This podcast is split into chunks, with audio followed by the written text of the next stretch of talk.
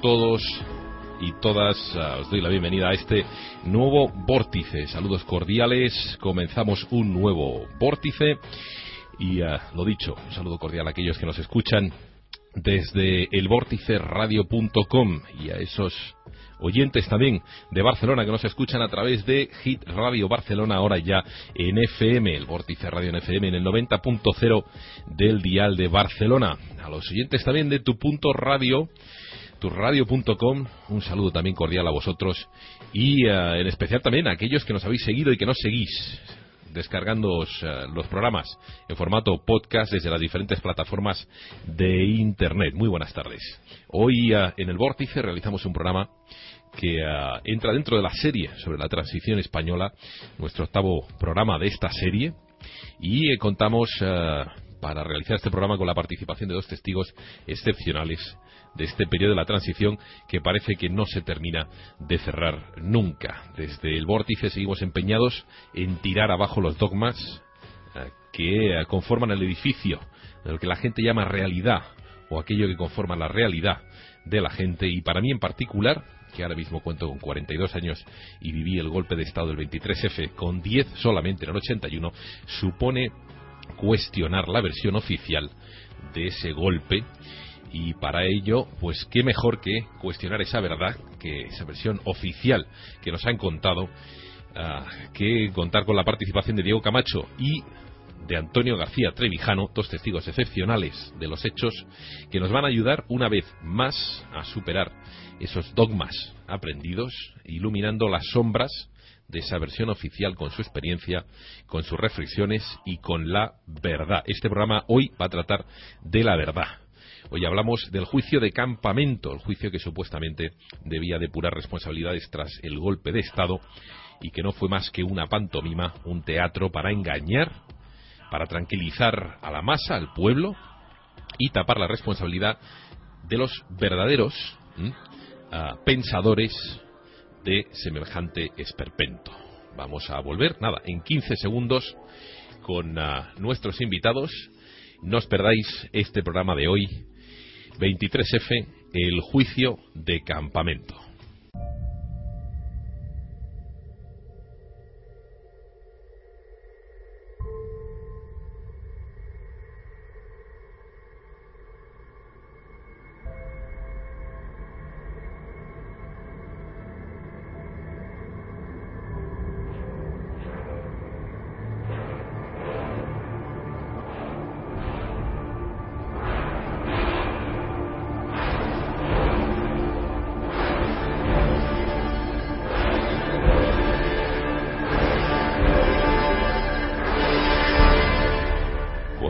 Me acompañan hoy en el estudio Diego Camacho, coronel del Ejército de Tierra, que desempeñó sus primeros destinos en unidades militares de máximo relieve, como en la Escuela Militar de Montaña, la Agrupación de Tropas Nómadas, la COE número 11, el Regimiento de la Guardia del Jefe del Estado y la Brigada Paracaidista, exmiembro del CESID, ocupando uh, destinos, ocupó ya como miembro de, del CESID destinos uh, como agregado en las embajadas de Guinea Ecuatorial, San José de, Costa Rica, Rabat y París. Muchísimas gracias, Diego, de nuevo, por acompañarnos aquí en el Vórtice. Muchísimas gracias por atender nuestra llamada. Y nos acompaña también por vía telefónica eh, Antonio García Trevijano, don Antonio García Trevijano, abogado. Eh, al que voy a presentar con una presentación después de haber visto ayer casi seis horas de la clave del año 91. Me he visto muchos programas de la clave, pues ahí le presentaban como que en el 80, en el 68, perdón, intervino en la independencia de Guinea Ecuatorial y redactó la Constitución de Guinea Ecuatorial, por lo que fue procesado por el gobierno del general Franco, fundador y coordinador de la Junta Democrática y Plata Junta en el 76 y autor de varios libros y ensayos y crítico, eso ya lo añado yo donde los haya, con la manera de abordar el cambio de régimen en España, esto que hemos llamado la transición. Muy buenas tardes, don Antonio. Eh, ¿Está usted ahí? Estoy aquí. Pues muchísimas gracias por la espera, muchísimas gracias por la paciencia y un placer tenerle de nuevo aquí en el Vórtice Radio. Gracias. Bueno, pues para empezar, eh, les uh, comento que como siempre yo voy a hacer de analfabeto histórico. Pero Era... antes quisiera decirle que yo redacté el proyecto de constitución pero no la Constitución, porque lo que yo redacté nunca estuvo en vigor. Lo que estuvo en vigor en Guinea fue la Constitución redactada por Herrero de Miñón y, el, y, el, y Condomines por órdenes de Castilla, en la conferencia constitucional. El proyecto que yo redacté fue aprobado por la mayoría absoluta de los delegados guineanos en Madrid que asistieron a la conferencia constitucional. Pero ante ese resultado que no esperaba el gobierno español, dieron un portazo, se clausuraron la conferencia, anularon todos los trabajos de cuatro meses y pusieron a la fuerza, impusieron a la fuerza el, la constitución redactada por el gobierno de Franco. Sí, sí, sí. Y esto le valió haber participado en ese proyecto. Claro. pero, tengo la satisfacción de poder contar una vez más que aunque Mariscal de Gante, que era el, magistrado de orden público, me inició un procesamiento que implicaba una pena de prisión militar de 30 años por traición a la patria, sin embargo, cuando los, amigos que yo había eh, asesorado y protegido en Madrid se lo comunicaron a la OUA, Organización de Unidad Africana, y allí Diallo Telly, secretario general senegalés de Senegal, secretario general de esa Organización de Unidad Africana, puso un telegrama al gobierno, a Franco, al jefe del Estado, diciéndole que si en 48 horas, no recuerdo si era 48 o 24, no lo sé, si en un plazo inmediato no se sobreseía, no se archivaba y se retiraba la acusación contra mí, que la OUA oficialmente rompería las relaciones diplomáticas con España. Y en efecto, me, me llamó Mariscal de Gante para decirme que estaba el asunto terminado, archivado, que no que se había acabado. Bueno, pues ahí, ahí desde luego mm, e, esa intervención fue providencial, efectivamente. Pues eh, lo dicho, dos personas que tenemos aquí hoy que nos acompañan, don Diego Camacho y don Antonio García Trivijano, que son testigos excepcionales y tienen unas vivencias increíbles con los que yo siempre aprendo que hacemos un, programa. Soy eh, analfabeto histórico realmente, aparte de porque era muy pequeño. Bueno, pues desde luego tengo mis limitaciones en mi educación y eh, bueno, pues eh, realmente mm, lo que quiero es nutrirme y que los oyentes se nutran de las experiencias de estas dos personas para realmente conocer los hechos, no como nos los cuentan los medios oficiales, sino la verdad auténtica. Después de ese 23F, y ya hemos hecho con, con ustedes dos, dos programas, después de ese 23F, la gente no se va a su casa de rositas, sino que comienza evidentemente la búsqueda de esos supuestos partícipes ¿no? y pensadores, gente que pensó, eh, que diseñó ese 23F y eh, se van a sentar al final 32 militares y un civil en el banquillo, en un juicio que comienza en campamento, en el cuartel de un barrio de campamento, eh, del barrio del campamento, perdón, que empezó el 18 de febrero del 82, termina el 21 de mayo, y eh, en esa última sesión eh, pues se comenta que fue casi para haberla grabado el presidente del tribunal tuvo que expulsar de la sala a Tejero, Antonio Tejero, que aprovechó el último turno de palabra para mostrar su desprecio ah, por una parte de los ah, mandos militares que estaban allí presentes, acusados como él, a los que llamó cobardes, habría que preguntarle por qué. Ah, las sentencias, de todas formas, no se harían firme firmes eh, hasta la revisión por el Tribunal Superior meses más tarde y no serían firme hasta un año más tarde, hasta el 83, hasta el 28 de abril.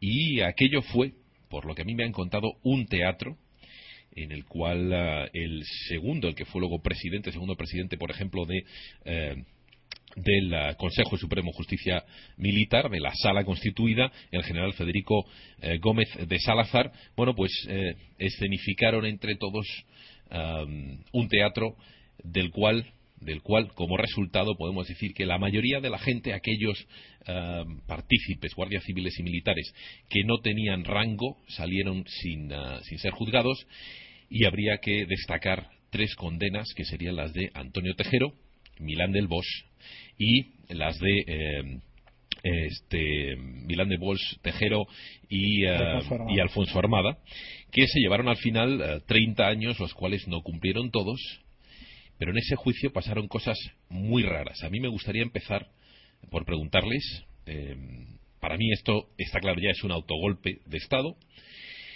Y al comenzar esa búsqueda, en sus palabras, mm, ¿qué significó al final como resultado? Podemos empezar diciendo que qué significa realmente para el pueblo español, para la historia española, este juicio de campamento. ¿Quién, eh, quiera empezar? ¿Antonio? ¿Diego? No, yo, yo no sé absolutamente nada del juicio de campamento, porque jamás pierdo mi tiempo en leer eh, payasadas, comedias que de antemano sé que no son, que son mentiras y no pierdo el tiempo. Yo conozco la realidad y ¿por qué voy a perder el tiempo leyendo luego la propaganda y las mentiras del, del poder para ocultar la realidad. Pues eso ya. con conocer la realidad ya tengo bastante. Claro. Bueno, pues ahí ya tenemos la primera la primera opinión categórica, es decir, una farsa farsa total. Mentira, no, mentira. No, pierdo mi tiempo en eso. Diego, eh, tú nos comentas, tú estuviste en el CSIC estuviste además. Yo, estoy de acuerdo con lo que ha dicho don Antonio al 100%. bueno, buenos días. Hola, buenos días, eh, don Antonio. Eh, encantado de compartir con usted el, el, espacio radioeléctrico, como dicen. Muy bien. Bueno, pues eh, yo estoy totalmente de acuerdo con lo que ha dicho don Antonio, entonces no lo voy a repetir. Eso fue una escenificación que parte, además de una directiva de Leopoldo Calvo Sotelo, reconocida en su libro de memorias, en donde eh, da instrucciones, una vez que llega al poder, de que las responsabilidades del golpe de Estado eh, se circunscriban a los que eh, han intervenido directamente, pero que no se indague en qué es lo que ha pasado, porque claro, Calvo Sotelo no tenía un pelo de tonto y, sabía perfectamente que si, si, se indagaba en el asunto, pues eh, eh, quien iba a resultar imputado, sin duda, pues iba a ser su majestad el rey, ¿no? Entonces, todo de lo que rodea el juicio un campamento parte digamos, de esa directiva del presidente del gobierno eh, recién tomado poder. Que dicho sea de paso, yo como, conozco de cerca a, casi todos los que han sido presidentes, a Suárez no lo conocí, pero Leopoldo Calvo Sotelo, entre Suárez, Aznar, eh, Felipe González, Zapatero y Rajoy, el más inteligente era Leopoldo pero con diferencia además, ¿eh? cultivado, eh, pero no tenía carácter ni suficiente listeza ni astucia para gobernar una manada de, procedente del franquismo y unida con una emergencia de la clandestinidad de una serie de ambiciosos oportunistas que y eso él no podía manejarlo. Pero de inteligencia, cultura y refinamiento moral, el, el único que se salva de esa tropa Leopoldo Estoy de acuerdo. Yo creo, y siempre pensaba además que fue una persona eh, que si hubiera llegado a la presidencia del gobierno en una situación normal, con un país estabilizado, hubiera, sido una, mm, un excelente presidente.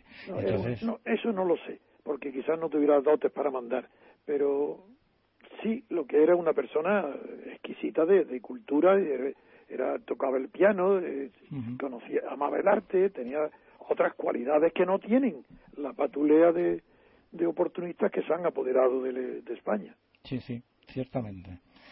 Pero lo que es cierto es que eh, él, en principio, da esa instrucción de que no se no se extienda la responsabilidad más allá y entonces vemos mm, con sorpresa que la instrucción del, del, juicio de campamento que va a durar eh, un poco más de un año pues mm, queda circunscrita a todos los que, digamos, han salido en la foto.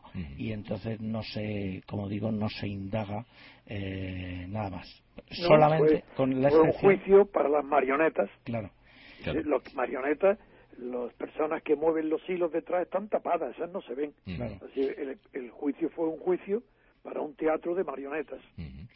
Pues en el único sitio, perdona, que, que, que sí se investigó en contra, en contra del deseo del gobierno y del mando fue precisamente en el CSIC.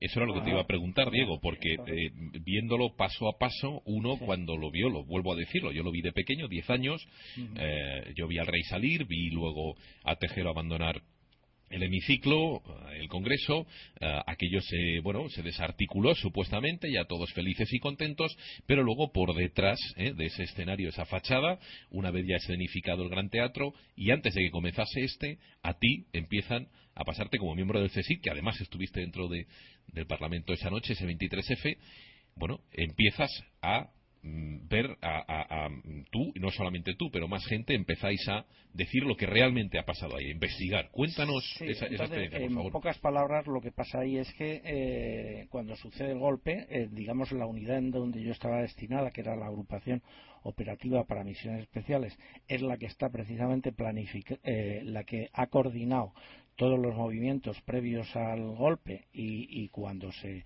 produce la llegada de Tejera al Congreso y entonces en esa unidad pues eh, hay tres capitanes y un suboficial eh, que mm, realmente nos coge aquello por sorpresa, pero empezamos a ver la implicación de nuestra unidad en el golpe de Estado y desde el primer momento, mm, digamos, mm, nos intercambiamos información y vamos avanzando. Entonces, yo esa noche que entré en el Congreso, como en el último programa os relate, eh, a las 5 de la mañana fui a, Castellana 5, donde era la sede del servicio, el, puesto de mando, y entonces le comuniqué a la cúpula del servicio que el jefe de la, del golpe era el general Armada. Entonces, en ese momento no, no dan crédito a mis ojos, o sea, a mis, a mis a los ojos que yo había utilizado para entrar en el Congreso y la información que había obtenido.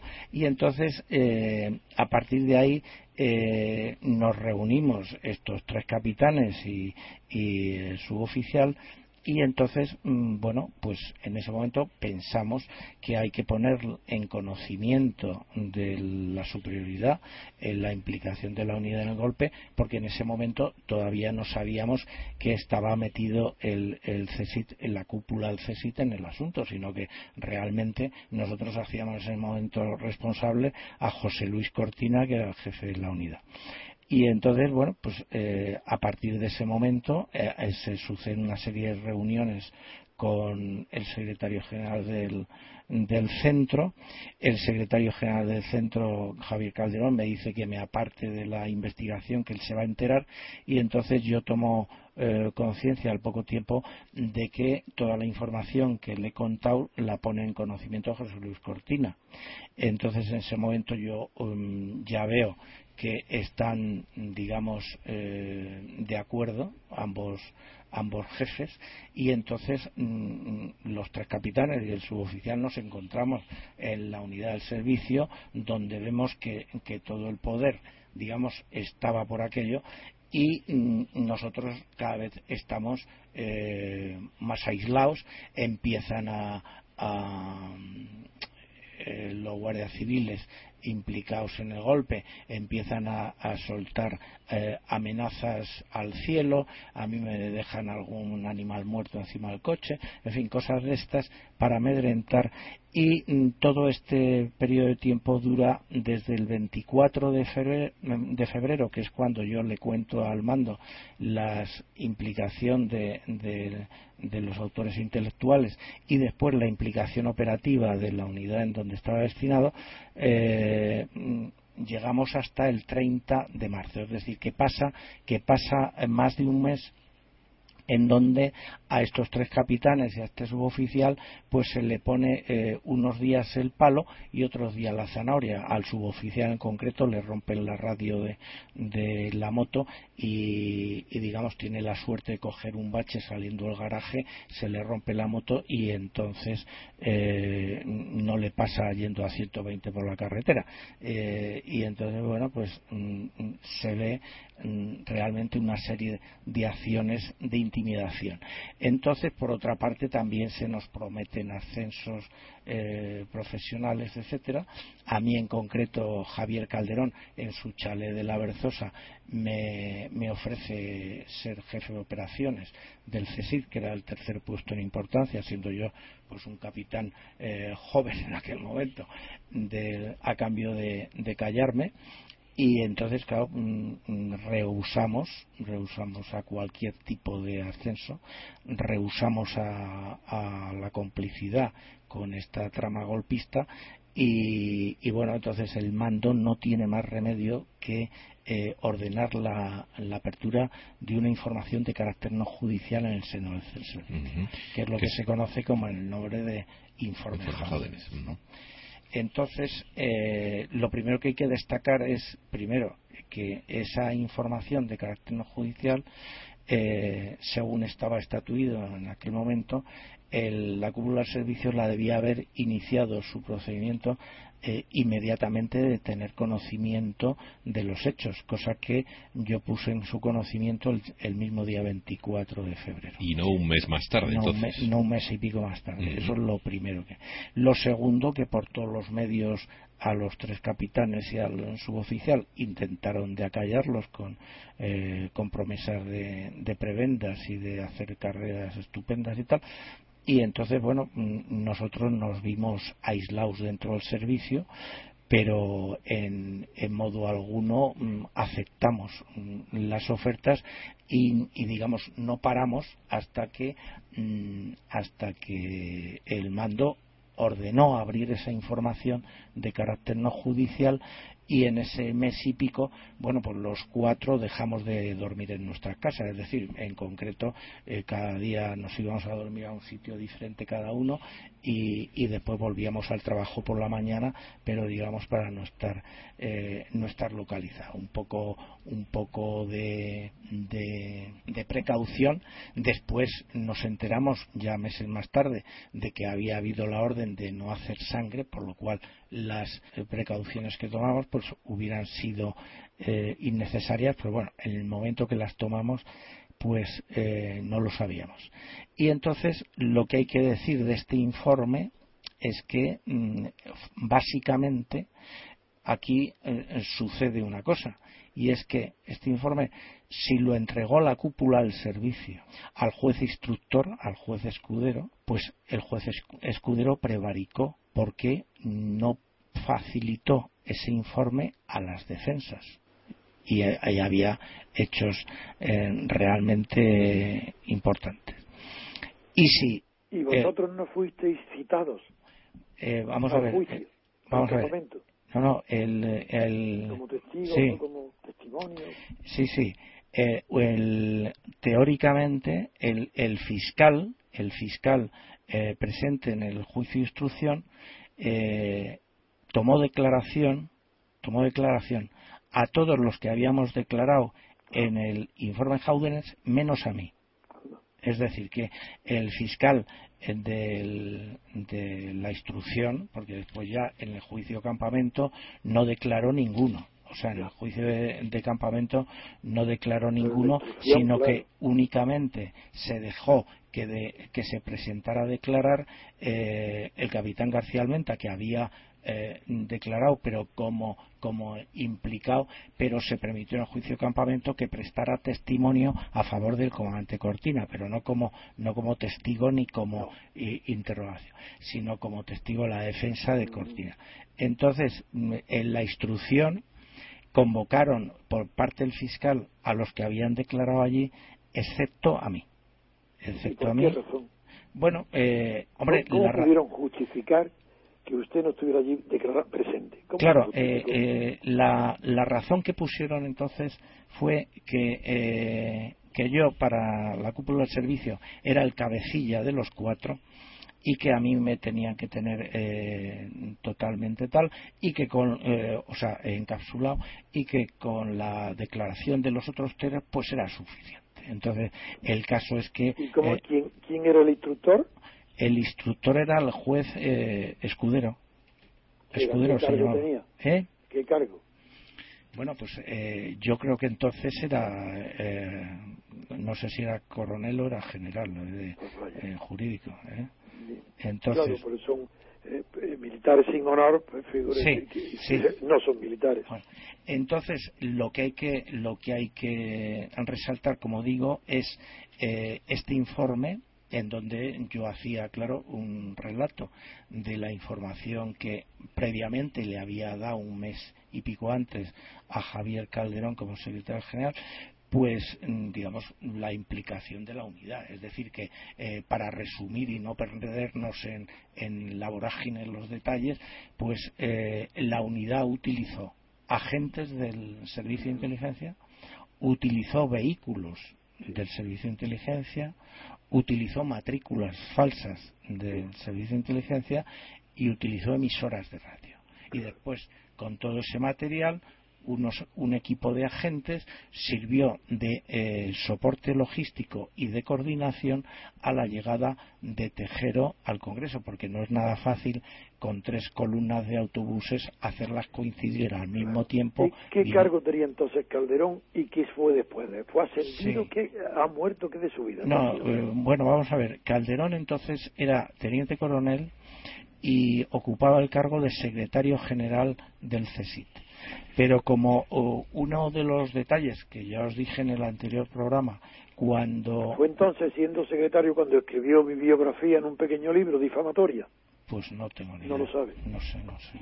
No sé. Eh, esto estamos, estamos, él es secretario general en el, le hacen secretario general en el verano del año 80 que es precisamente cuando el general que está de director, que es el general Mariñas, le nombran eh, de comandante general a Ceuta y queda el puesto vacante de director. Entonces, esto es lo que os resalté en el anterior programa, que queda el servicio sin dirección, sin persona.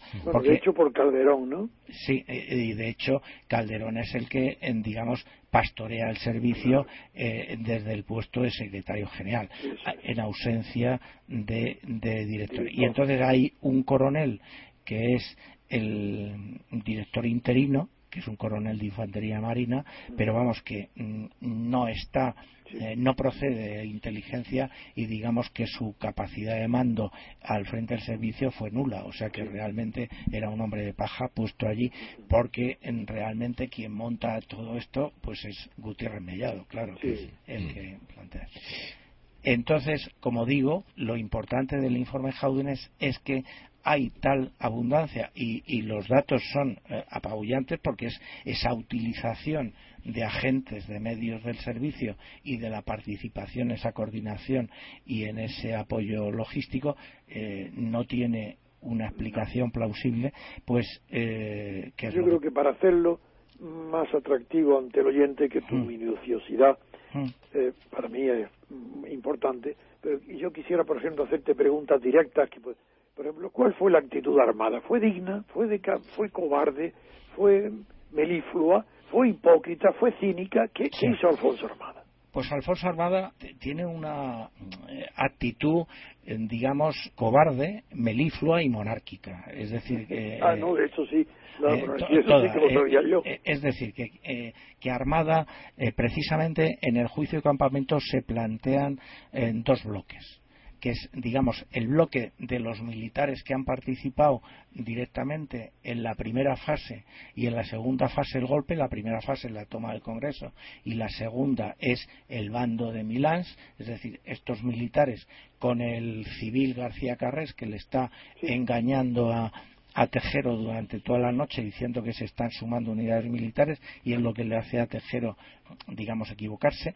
Y después el grupo que conforma el general Armada, José Luis Cortina y Vicente Gómez Iglesias, que son los dos agentes del CESID que están procesados. Entonces, eh, la actitud de Armada, ¿cuál es? Para mí, eh, como militar, penosa. Penosa porque estaba entre dos aguas. Por una parte, no mm, quería implicar a la corona, eh, por una parte quería proteger a la corona y por otra parte pues estaba eh, la responsabilidad moral que tiene cualquier jefe, eh, sea general o no, con la gente a la que ha reclutado previamente.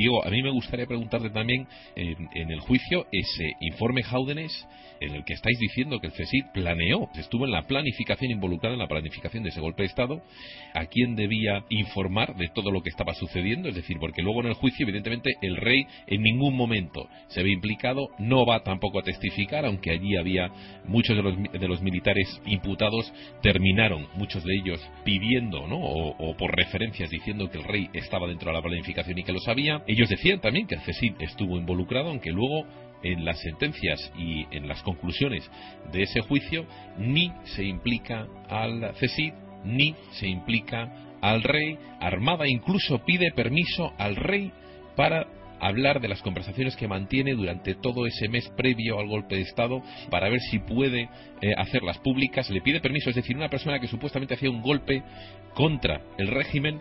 Esto quiero decirlo claro, yo digo siempre, siempre lo mismo.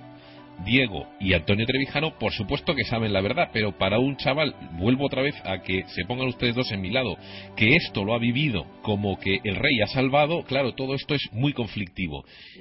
Entonces, claro, la, información que me estáis dando ahora mismo, ese informe Haudenes es importantísimo porque además implica lo que tú me comentabas el otro día, prevaricación o bien por el fiscal o bien por ese, eh, por ese juez, que conocían ese informe y después no se eh, entregó a las defensas lo que hubiese cambiado por completo el resultado de ese juicio.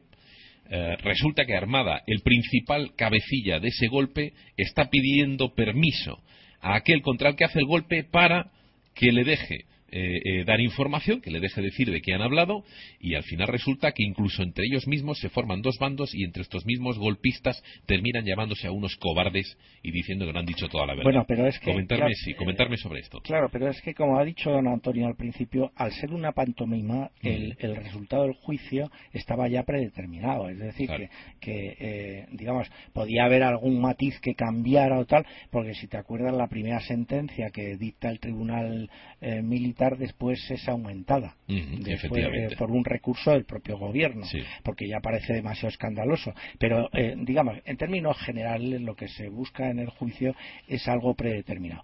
Entonces, eh, claro, es muy importante la, pregunta que ha hecho antes don Antonio de qué opinión me merecía Armada en el sentido que, que para entender bien eh, el papel de Armada hay que entender eh, en, dónde se encuentra un cortesano a fondo mm. eh, donde el sentido, digamos, de la monarquía o de la lealtad la monarquía prevalece por la lealtad a la nación española o al pueblo español y a veces no coinciden los intereses de uno y otro y entonces Armada se ve ahí en que el 23 de febrero estaba planeado para no fracasar.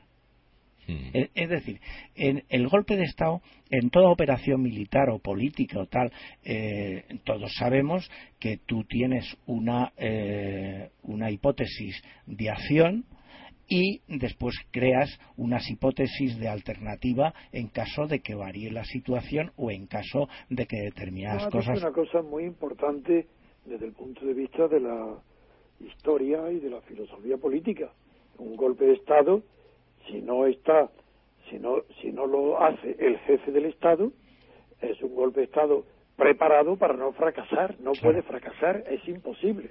Hay dos ejemplos en la historia de golpes de Estado preparados por el jefe del Estado. Uno, el más conocido, más comentado, fue Napoleón III, presidente de la República, y prepara un golpe de Estado eh, con Mopú, que era ministro del Interior, que se limita a irse a las 10 de la noche a casa de, del jefe militar con una pistola y lo tiene sentado hasta que se la proclama por la mañana de madrugada y termina.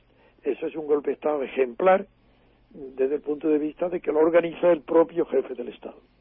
Otro, más histórico, más antiguo, también muy famoso porque lo comentó mm, Voltaire, es el que, da, el que da Luis XV contra los propios parlamentarios que le habían hecho la remontrance, es decir, que le hacían amonestaciones. Y el rey, cansado de que lo amonesten, da un golpe de Estado dirigido por Mopú, que eh, elimina eso, nada, da un golpe de Estado el propio Luis.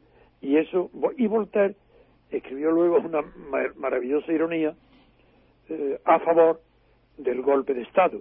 diciendo que prefería ser eh, cola de león, cola de un león de vieja estirpe, como los Borbones, que no cabeza de ratón, como mil ratas de mi misma especie. Esas palabras tan, literarias y tan bonitas de Voltaire, pues han pasado a la historia el golpe de Mopú, el golpe de Estado Mopú juntos, y luego viene el de Napoleón.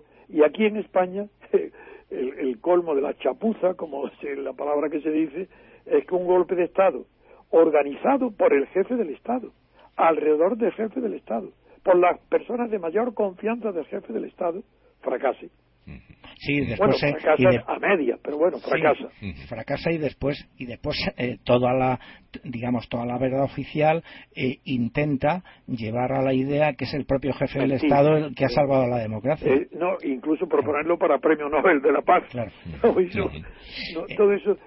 la única pregunta que yo de verdad me interesa, tú, tú porque no me he interesado nunca de, de buscar a ver es los cuando ya le he dicho a Andel no, la tramoya no, de, las mentiras no me interesa, pero quiero saber si Sabino, el jefe de la Casa del Rey, intervino, declaró o tuvo algún papel en el juicio de campamento. Bueno, el, yo ahora mismo no me acuerdo si, Sabino, si Sabino tuvo que, declarar en el juicio de campamento. lo que a mí me confiesa Sabino sí que es lo definitivo. Eso es lo que tiene que saber el pueblo español. Eso es lo que yo no me canso de repetir. Lo que, está claro, lo que está claro es que Sabino, lógicamente, estuvo con, con el rey esa noche en la zarzuela y Sabino era perfectamente consciente. ¿Cómo consciente? Consciente y conocía, todo, todo. O sea que, no se lo encuentra de repente de sopetón el golpe y tiene que salvar la papeleta. Es más, vamos a ver. Las frases que han hecho famoso a Sabino mm. eh, se pueden desmontar por sí solas. Es decir, eh, cuando le llama Juste a las cuatro o cuatro y media de la tarde eh, y le pregunta por Armada, y entonces eh, sale la primera fase, no está ni se le espera.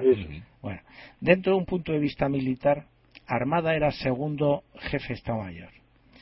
El, el que llama el segundo jefe de Estado Mayor a la Casa Real por un tema eh, oficial es totalmente eh, absurdo porque se está está puenteando a sus jefes. El jefe de Juste es el, el capitán general de Madrid, el general Quintana en ese momento, y después el jefe de armada es el general Gabeiras, que es el GEME.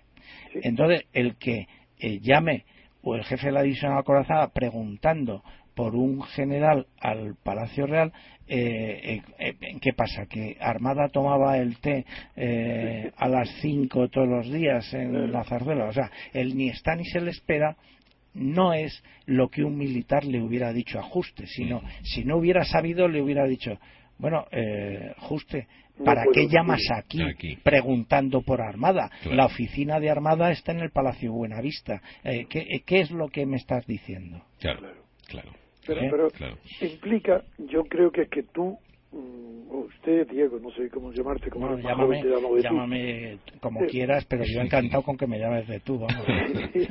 no digo que probablemente es que no conoces las declaraciones, no lo que a mí personalmente me contó Sabino, porque yo lo he publicado en la prensa en su momento, en la radio, en televisión, en vida de él, nunca me lo desmintió, y si no, si creéis oportuno, la repito ahora aquí.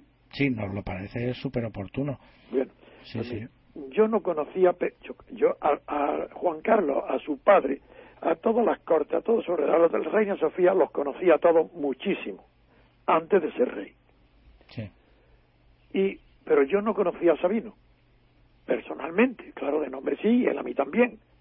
Y un día, una tarde, la entrega de premios a juristas destacados por la compañía de seguros Pelayo, eh, estaba en la presidencia Sabino, no sé por qué razón, pero bueno, estaba en la presidencia del jurado que entregaba esos premios. Cuando terminó el acto nos ofrecieron una copa. Sabino, yo estaba de, me tocó por la espalda, nada, volví y era Sabino. Y me dice, tú eres trevijano.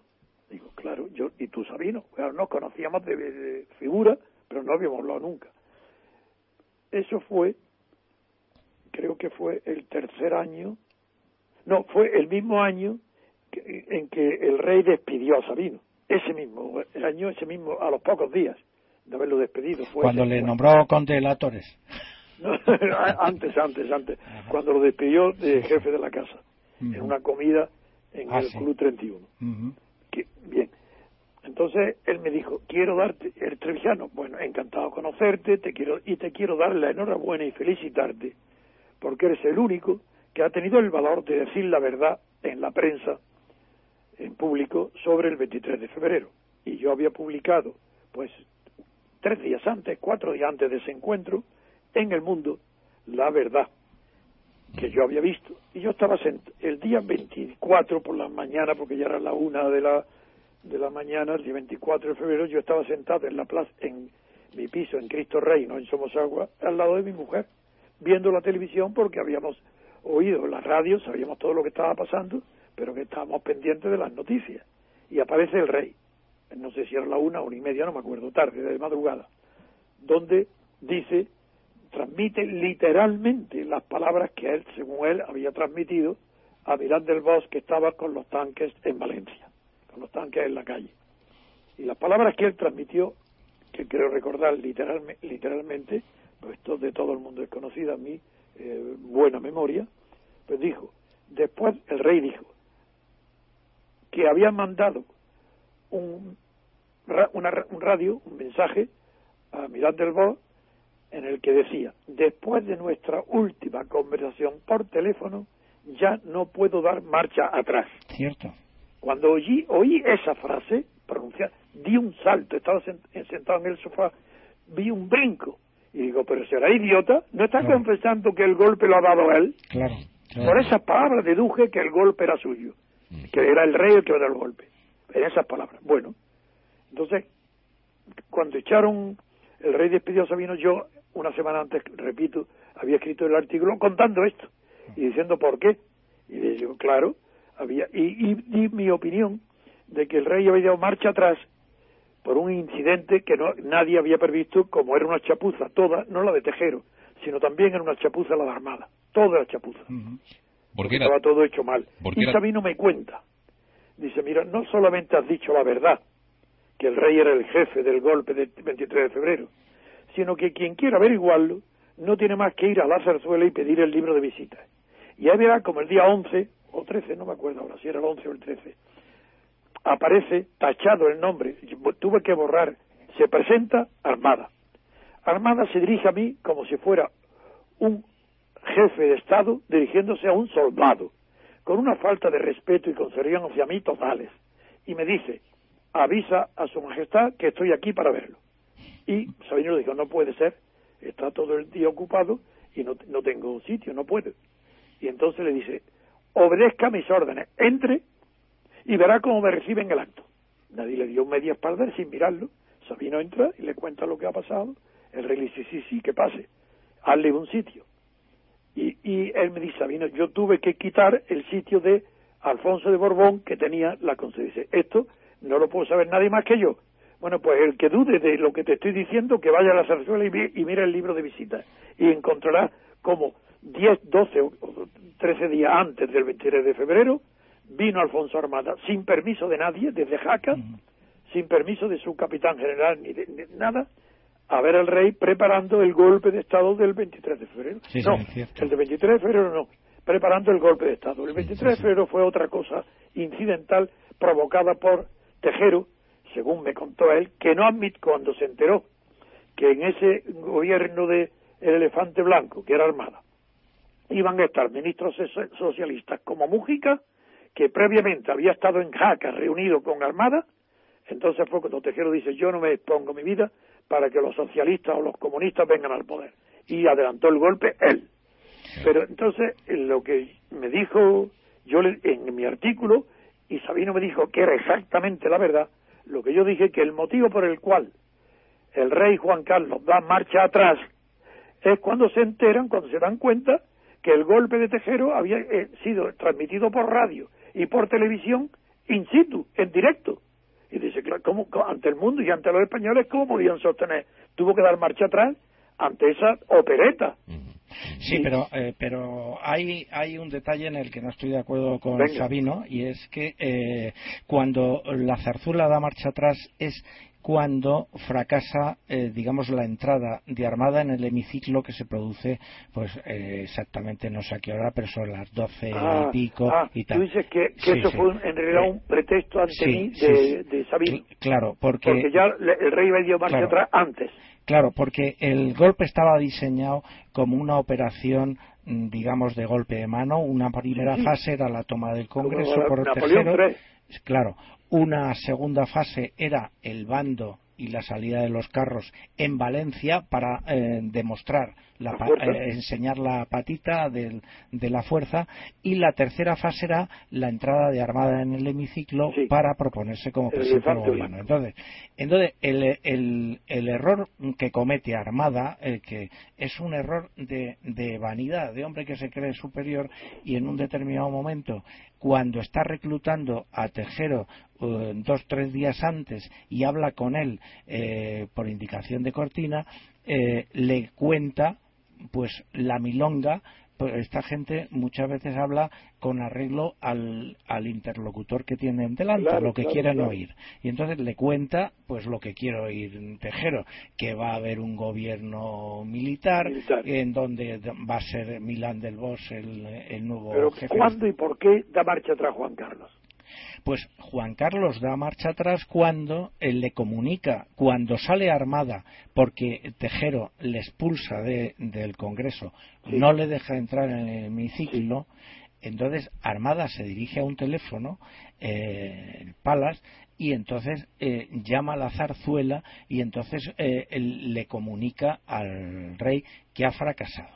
Y entonces es cuando el rey, le da, le da a Sabino el teléfono y, eh, y entonces eh, se coge un, un, rebote tal. Entonces, el momento en que falla el golpe es el momento en que Tejero no deja entrar Armada. Y a partir de ese momento, como no está prevista una alternativa, Entendido. Eh, está claro lo que has dicho.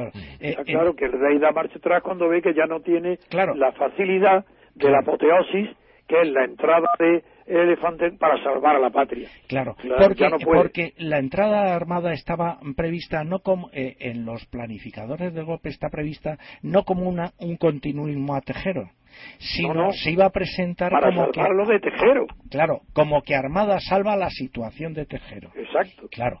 Entonces, entonces en el momento en que no se puede salvar esa situación, ya, hay que dar marcha atrás. Ya eh, hay que dar marcha atrás. Y entonces la marcha atrás está, evidentemente, en buscar una serie de cortafuegos que limiten la, la responsabilidad del golpe. Pero cuando da marcha atrás el rey, no se sabía ya que estaba siendo radiado y por televisión. Sí, eh, eh, eso se sabe en el primer momento, sobre todo radiado, cuando eh, vamos oímos por la radio los tiros que hubo en el entonces ahí se, se ve se ve que digamos que ha habido disparos. Pero claro la, la casa real había tenido la precaución de enviar uno o dos guardias reales al hemiciclo que inmediatamente cuando se oyen los disparos y se dice que pasa porque entonces no se sabe si esos disparos van al techo a dónde van y entonces rápidamente esta, esta gente que había destacada vía la Guardia Real, vía el CESID, comunican que han sido unos disparos al aire, al techo y que no hay ningún herido porque eh, así que había una orden tasativa de no hacer sangre. Entonces, lo, ah, que, lo que alarma en ese momento que se oyen los disparos es que no se sabe por qué han sido los disparos. Y los disparos, pues, eh, quién sabe dónde pueden acabar. Pero entonces, inmediatamente se sabe que eso eh, digamos, no ha tenido ningún. Ha sido el fracaso de Armada lo que provoca, la, marcha atrás. la marcha atrás. Porque Armada, eh, ten en cuenta que cuando sale de, del Palacio Buenavista, el, el GEME eh, se despide de él cuadrándose el geme, que es su jefe, y diciéndole a tus órdenes, presidente. Claro. Bien. Y entonces Armada, Armada se va con su ayudante, que es un, me parece que es un comandante en aquella época, se va andando al Congreso desde el Palacio de Buenavista. Entonces, claro, eh, este señor, segunda frase de Sabino, que está hecha para proteger a la corona, eh, cubrir la corona. Cuando le dice, bueno, si tú te vas, eh, si tú te vas a proponer como presidente del gobierno, hazlo a nivel personal. Vamos a ver. Ah, ¿Qué funcionario? Eso a mí no me lo cuenta Sabino, ¿eh? Claro, no, no, pero eso no no no se cuenta, pero eh, eso entiendo, entiendo muy bien que no me lo quiera contar. Claro, pero eso ha quedado, digamos, un poco en las eh, en las declaraciones de varias personas que están presentes que le dicen y que después se hace una explotación mediática de esta frase. Hazlo a nivel personal todos sabemos que un funcionario, cuando hace una gestión oficial y mucho más si es militar, no hace una, una gestión a nivel personal, vamos, propones a nivel personal de presidente de gobierno. en cambio, Sabino me añadió, además de darme ese dato, que yo no puedo conocer si él no me lo dice, ¿cómo voy a saber yo eh, lo del libro de visitas? Pero es que me da otro dato. Y es que a las 3 de la mañana se da cuenta él se da cuenta de lo mismo que yo me di cuenta al instante delante de mi mujer, que esa declaración de televisión realmente lo acusaba al rey. Claro. Y dice, me di cuenta y mandé a un capitán, no me acuerdo su nombre, me dio el nombre, mm. me mandó un capitán de los que estaba allí en la zarzuela a sus órdenes para que fuera a la agencia F y retirara el cable, para que no hubiera ni rastro de ese mensaje. Y nadie más ha hablado de esto que en la televisión dijo el rey que lo oí yo. Pero es que hay otro matiz importante en la llamada del rey a Milán, y es que el rey llama a Milán efectivamente cuando ya ha fracasado la entrada de armada, es decir, cuando ha fracasado el golpe. A la una de la mañana. claro, ya llama a Milán, le dice lo que tú has relatado perfectamente, pero es que, claro, la pregunta que surge, ¿por qué si el rey tiene la línea abierta toda la tarde, no se pone en contacto con el capitán general de Valencia de la misma forma que se pone a la una de la mañana cuando ya ha fracasado el golpe. Ah, porque no lo hace antes. Claro, porque, no le dice que retiren los carros antes. Ese, ese, es un argumento que yo empleo con mis amigos, la gente que me pregunta. Digo, ¿por qué pero a esa hora? Claro. Claro. Eh, eh, ese detalle eh, ese detalle casa con el otro detalle importantísimo que es que en, en todas las regiones militares la tropa no salió de paseo. ¿Y tú recuerdas qué nombre de qué capitán pudo enviar? Que a mí se me, dio el nombre y se me ha olvidado. Pero fue uno de los nombres que salieron aquellos días posteriores en la prensa. Ya. Pero que estaba creo, creo en día haberlo leído, pero, no, no, me acuerdo del nombre. Pues fue un capitán de la zarzuela, destinado allí, a las órdenes de Sabino. Muy bien, pues ya con eso yo creo que los oyentes se habrán enterado muy bien. Yo me he enterado perfectamente, me ha quedado ya bastante claro. Y eso que, eh, bueno, pues lo que dice, lo que dice Antonio, eh, al final eh, el juicio es una pantomima pero eh, yo me quedo con ese dato de ese informe Jáudenes en el cual desmonta o ayuda a desmontar y eso se presenta, ¿no? Es decir, es una de las pruebas que luego además se esconde a las defensas, ese informe que hacen tres capitanes y un y una suboficial en el cual bueno no lo hace lo hace el instructor el informe y en donde declaramos declaramos tres capitanes y un suboficial. Pero a mí me gustaría hacer un inciso un inciso antes de, de seguir en este asunto porque el vamos a ver la enemistad de esos dos grupos que habéis mencionado, don Antonio y tú, que se genera en el juicio. Eh, se sienten traicionados por dos cosas, yo creo, los, los militares eh, condenados, con respecto a Armada, a Cortina y a Gómez Iglesias. Y es la primera porque han sido reclutados por ellos y están participando en un golpe y ellos no asumen la responsabilidad. Es decir, ellos intentan eludir la responsabilidad y eso para, para un militar es un timbre de deshonor eh, muy grande. es, decir, la, la, el mayor pecado que puede eh, cometer un militar. Para un personal y para cualquier persona congruente. Eh, palabra, desde luego. Cualquier, pero el mayor pecado que nosotros tenemos en el ejercicio del mando es el abandono de los, los compañeros. de los compañeros y de los subordinados. Entonces, eso está por una parte. Y por otra parte es que en el golpe de estado yo me canso de repetir que no es un golpe como ya hemos dicho aquí, que del ejército. Es decir, en, nunca el ejército eh, actúa en plan corporativo para adueñarse del poder, sino que es un golpe de encargo, de palacio, en donde participa el ejército, exactamente.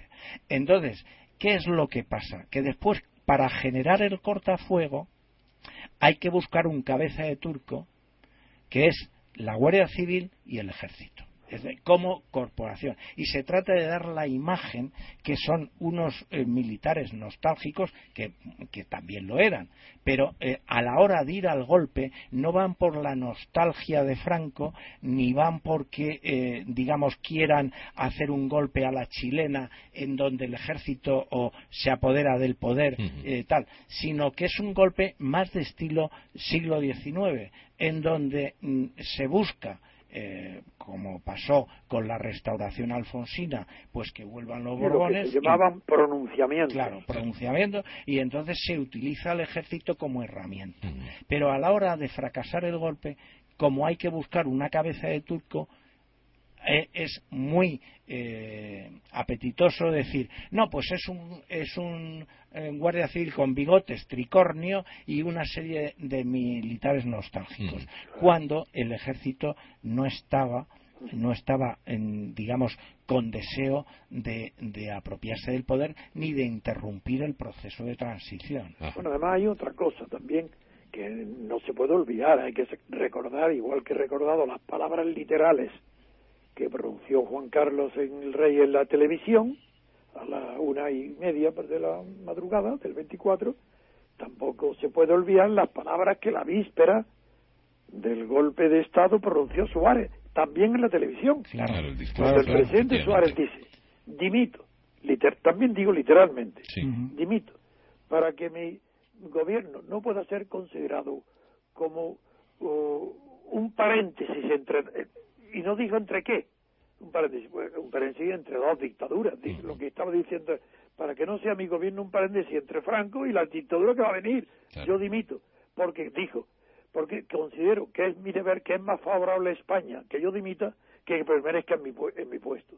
Como una persona tan irresponsable como Suárez, como un pobre hombre como Suárez, tan inculto, tan que tantísimo daño ha hecho a España porque fue el responsable de la autonomía y de la división y de la unidad de España. Es él.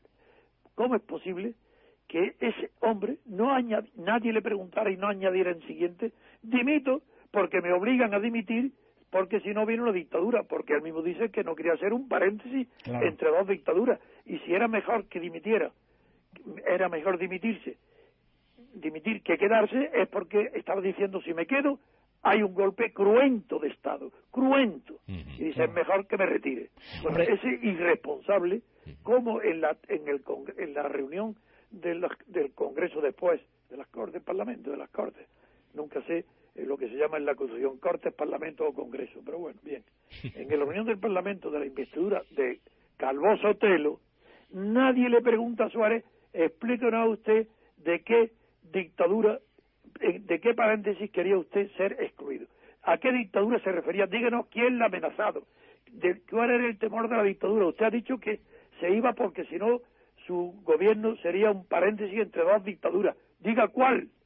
Pues nadie eh, tuvo el valor de decirlo. Por tanto, yo culpo a toda la clase política íntegra, la que estaba, empezando por Santiago Carrillo, todos los que estuvieron sentados ese día en el discurso de la investidura de Calvo Sotelo, no hubo ni uno que tuviera la dignidad y el valor de enfrentarse con Suárez y obligarle. Diga usted ante el Parlamento quién le amenaza, por qué dimite, por qué condiciones le han impuesto, por qué se va usted sin decir el motivo.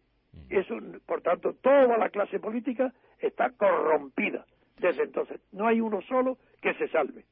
Sí, hay, hay, hay, ciertamente un detalle de esa amenaza que facilitó el, el jefe de gabinete del, del cardenal Tarancón en su ah. día y que fue, eh, vamos, y está contrastado un, un almuerzo eh, en que eh, Suárez tiene en Zarzuela y entonces digamos que le invita el rey en una de las audiencias que va el presidente del gobierno, le invita a que se quede ya que hay allí dos tenientes generales que van a comer con él y tal y entonces eh, pues el presidente se queda con el rey y tal y, cuando, qué, tiene que ver Tarancón bueno, eh, ah, no, es, el que, es la fuente de la información, digo. Ah, bien, bien, bien. es la fuente de la información.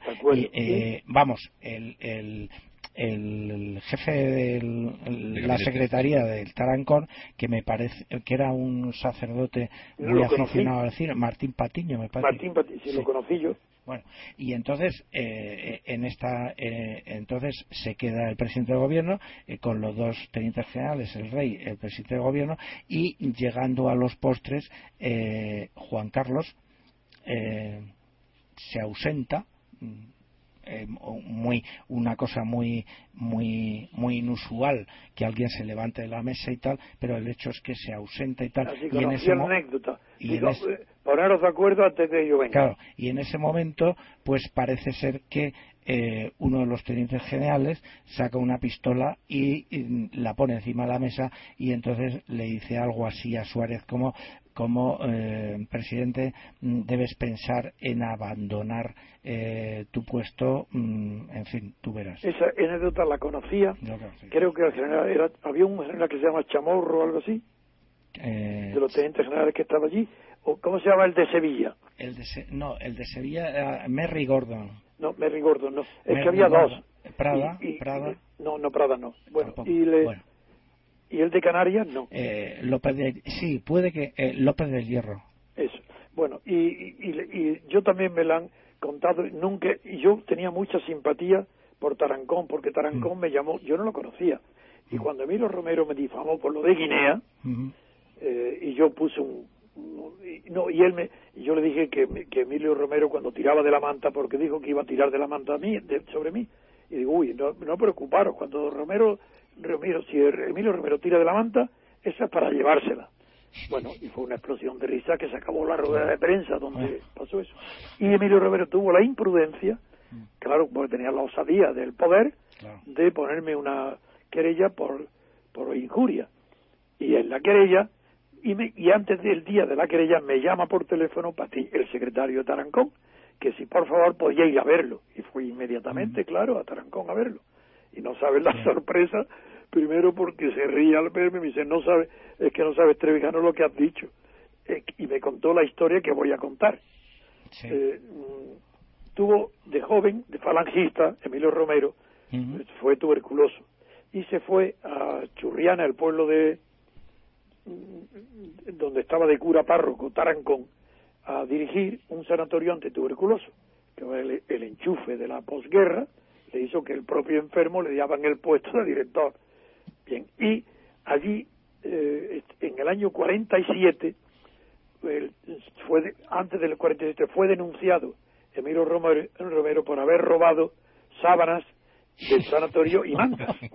Y ya verás, fíjate, y, y me dice eh, el Tarancón me da, mira, aquí tiene la sentencia, Lela, me quedé perplejo, porque estaba condenado, de verdad, condenado por el Supremo por robar mantas y sábanas. Y yo le había dicho, si tira de la manta es para llevársela. claro, ahí ya.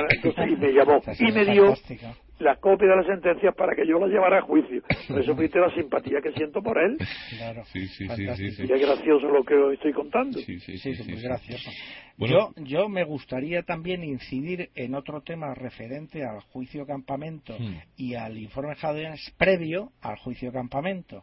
Y es que tiene, eh, digamos, eh, está muy relacionado con todo con toda esta atmósfera que ha puesto don Antonio de, de manifiesto en los días después del golpe. Y es cuando, 15 días o 20 después del 23F, el ministro de Defensa Oliart, eh, que era eh, que había sido también se lo había impuesto en la Casa Real el rey a, a Calvo Sotelo, eh, es preguntado por un diputado de Izquierda Unida que me Como luego hizo con Serra. Claro. Con Eduardo Serra. Y, como después hizo con Trillo, o sea, que parece ser que el Ministerio de Defensa es un jardín privado de la corona. Exacto. Entonces, eh, este ministro de Defensa, Oliar, va a, responder una pregunta de Willy Meyer, un diputado de Izquierda Unida, y le pregunta Willy Meyer que cuál ha sido la participación o si ha habido alguna participación del CESID en los eh, en el golpe de Estado. Y entonces Oliar, que ya tenía en su poder porque esta comparecencia me parece que es un par de meses después de, el informe, el informe eh, dice no que la, actitud del CESID ha sido totalmente etcétera etcétera etcétera eh, totalmente buena que no ha habido ningún agente implicado que el CESID no ha tenido ninguna participación y tal. Y lo hace en sede parlamentaria la mentira de este señor. y, y mm, como detalle curioso cuando pasa muchos años después ya y este señor tiene 82, 83 años, es premiado con la dirección de Televisión Española. Sí, lo sabía todo eso yo también. O sea que todos los que... Eso es cierto, yo lo sabía todos los que al final tapan el asunto resulta que reciben una son premiados todos aquellos que intentan eh, levantar destapar la manta y no llevársela pero sí destapar el asunto al final resulta que sois vilipendiados eh, y, perseguidos. Bueno y al final esto es una pantomima para pantomima perdón para cerrar el, gran teatro no la, función que fue el 23 mira de lo de los premios lo que te está pasando ahora eh, con las víctimas o sea después de la actitud mm. Mm. vergonzosa, vergonzante y del gobierno de la nación con el tema de, de las víctimas del terrorismo, ahora para callarles la boca pretenden darles una medalla. es el colmo. Bueno, pues señores, eh, muchísimas gracias de nuevo. Nos vamos a tener que ir. Llevamos ya una hora y pico. De aquí nos tenemos que ir porque nos echan ya del estudio. Que muchísimas gracias, don Antonio García Trevijano. Muchísimas gracias de nuevo por estar aquí con nosotros. Y como siempre. Un abrazo a Diego y a ti, gracias por la entrevista. No, a, a, usted por porque yo lo único que he hecho ha sido callarme y usted ha conducido, Diego también. Eh, yo me lo he pasado aquí, pipa muchísimas gracias, que, lo pase muy bien y que tenga buena tarde. Hasta el siguiente que le volveremos a llamar, don Antonio. Muchísimas gracias. Un saludo, gracias. Adiós. Bueno, don Antonio, muchas gracias. Eh, un cordial saludo y espero que nos volvamos a ver en, las ondas. Adiós. Adiós, muchas gracias. Bueno, pues y aquí nos quedamos nosotros. Nos quedamos, bueno, ya prácticamente para, para irnos. ¿Eh? Em, yo creo que al final ha quedado todo, las pocas preguntas que yo tenía han quedado respondidas, que al final era para cerrar o como conclusión. Ah, lo que yo quería preguntar era cuáles eran las, las, consecuencias de tamaña farsa en la actualidad, a nivel político. Y bueno, pues ya creo que Antonio García Trevijano lo ha dicho todo ha dicho que la base para lo que tenemos hoy en día, es decir, es el donde todos, ¿no? Ha sido este 23F y ese juicio y los, ¿no? los, los, los actos eh, consecuentes, ¿no? O subsiguientes han definido, han puesto a cada uno en su lugar. Hombre, es una experiencia piloto para los que manejan el poder, mm. porque si montan un golpe de Estado y encima eh, al final eh, salen como que han salvado la democracia, pues les está permitido todo. Entonces, bueno, las consecuencias políticas las estamos viviendo en la actualidad. Eh, es decir, que en el momento que el poder no se controla y no se contrapesa con otros poderes y ahora lo estás viendo por ejemplo eh, ya la vuelta de tuerca del, del, gobierno del Partido Popular con el nombramiento del Consejo General del Poder Judicial y de que los jueces sean cada vez menos independientes ¿con qué? ¿para qué? pues sencillamente pues para no verse empapelados de las corrupciones del ERE, de las corrupciones del Gürtel, de la corrupción de la banda de la Infanta de España y su empresa Izón Nos, etcétera, etcétera, y para que eh, los fiscales se conviertan en las personas más cieguitas que tenemos en España, porque no ven nada. Bueno, igual que ese fiscal o ese juez no se sabe muy bien que tampoco vio o no quiso ver un informe clarísimo con las declaraciones que hacéis cuatro personas eh, íntegras y que en aquel momento decidisteis con sin saberlo bueno no lo sabíais que no se quería derramar sangre, pero en aquel momento eh, pensasteis que estabais seriamente amenazados y estabais amenazados eh, a nivel físico y a nivel profesional por destapar esa participación, está clarísima en ese informe Jaúdenes del CESID en la preparación de golpe de Estado y si lo sabía el CESID, lo sabía eh, también el rey, por ejemplo. Hombre, quedamos marcados, eh, lógicamente. Lo que pasa es que en esta vida cuando eh, tienes que tomar un camino de, quedar marcado o cumplir con tu deber, bueno, pues en el caso de, de mis compañeros y el mío, pues yo me siento muy orgulloso de, de aquello y en fin aunque no nuestra carrera profesional eh, no haya sido en absoluto espectacular y tal bueno oye eh, apostamos mm. por lo que creo que se debe apostar y yo que he defendido como militar que el ejército se debe a la nación española, ni a un partido, ni a una familia, ni a una persona. Bueno, pues ahí queda, este fue mm, eh, el, eh, o este ha sido el programa, básicamente sobre ese, sobre ese juicio de campamento, llamado así porque se celebró en el barrio de Campamento de Madrid, y el juicio del 23F, que también se llama así, dejó en evidencia que ni la justicia militar ni el gobierno quisieron jamás llegar al fondo de la cuestión. Hemos tenido aquí a dos personas que rápidamente te desmontan esa versión oficial ¿eh? y que hablan de conspiración. Pues sí, esto ha sido una auténtica conspiración para llegar al poder y si no, por lo menos para mantener el poder. Tenemos una conspiración que es real. 22 condenados y solo tres de ellos con penas significativas. Juicio eh, contra 33 imputados de todos aquellos que participaron porque los soldados sin rango fueron, eh, por lo menos Tejero, en ese caso él sí no dejó abandonado a sus subordinados y no dejó abandonados a sus compañeros. Bueno, pues eh, todos aquellos que no tendrían rango fueron Uh, exculpados no, se les imputó 33 imputados por el 23F, 47 sesiones, 13.000 folios del sumario. Ah, condenaba por rebelión a 21 militares eh, y a un único civil por un delito de conspiración. Sí, señor, las conspiraciones existen.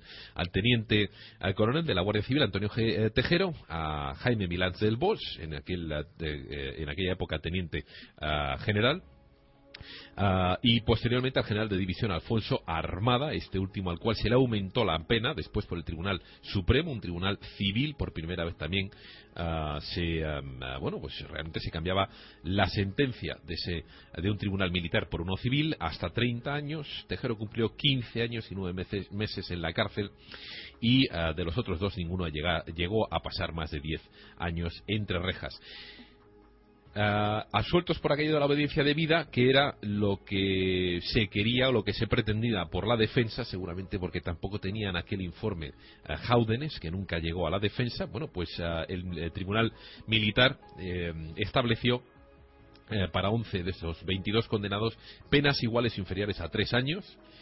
y dicho de otro modo, en fin, al emitirse la sentencia, la mitad de los que fueron considerados culpables eh, ya habían cumplido más de un tercio de un eh, castigo en prisión preventiva, por lo cual se fueron a casa. Muchos de los sublevados prosiguieron además su carrera militar, ascendiendo en el escalafón eh, al ritmo de sus años de antigüedad en el cuerpo, y muchos otros, pues, en fin, como cortina, fueron recibiendo regalos a medida que iba ¿no? pasando su vida. Aquellos que intentaron decir la verdad de este 23 de este 23F, que es una pantomima, bueno, pues como el señor Diego Camacho, pues lo que recibieron es que en vez de ser terceros en el rango del CESID, terceros por arriba, pasaron a ser expulsados ¿eh? y difamados mucho, eh, bueno, pues durante mucho tiempo. Que este programa sirva para que la gente abra los ojos, ¿eh? para que abráis vosotros, los que escucháis los ojos, comentárselo a mucha gente, porque esto es información que es absolutamente necesaria. Este sistema que vivimos hoy en día está basado en la mentira, está basado en una operación de falsa bandera, una más, está basado en una conspiración creada, promovida, planeada desde arriba por el jefe o por los jefes, eh, ah, en este caso del Estado. En fin, ah, deciros qué más ya para despedirnos del todo, que mm, aquellos que nos escucháis eh, por la radio también tenéis la oportunidad de escucharnos a través de los podcasts. Eh. El podcast es aquello que grabas y subes a Internet y que existe una asociación de oyentes de podcast que se llama Asespot Lo podéis encontrar en asespot.org. Están haciendo una gran tarea, igual que la podcastfera.net. Por favor, iros metiendo estos nombres ahí en la cabeza, porque si queréis información alternativa, hay formas de recibir información como esta. No te la van a dar seguramente eh, en eh, radios eh, mayoristas o en periódicos corporativos, pero en fin, tenéis eso, por ejemplo, asespot.org, lapodcastfera.net, plataformas desde donde escuchar podcast, pues Evox, tenéis otra que se llama Spreaker. Spreaker, afloja todavía, pero que bueno, que tiene contenido, una herramienta fuerte. Eh, más que iVoox, una bueno, otra opción para emitir además en directo, tenéis Dixo.com. En fin, que tenéis un montón de formas de escuchar los podcasts. Además tenéis aplicaciones como Pod, eh, Podcast, Podcast Addict. Un montón, un montón de, alternativas para escuchar información como la que hemos escuchado hoy. Muchísimas gracias a Diego Camacho, también a los invitados que hemos tenido hoy en el estudio. Pedro, de nuevo, darle las gracias por eh, ayudarnos a contactar con Antonio García Trevijano y señor Enrique, muchísimas gracias por acompañarnos. Espero que os haya gustado también el programa. Y a vosotros que habéis escuchado, eh, lo dicho, un abrazo muy fuerte, saludos y hasta el siguiente programa la semana que viene. Tenemos más, mucho más. Muchísimas gracias por escuchar el, el vórtice. Hasta otra.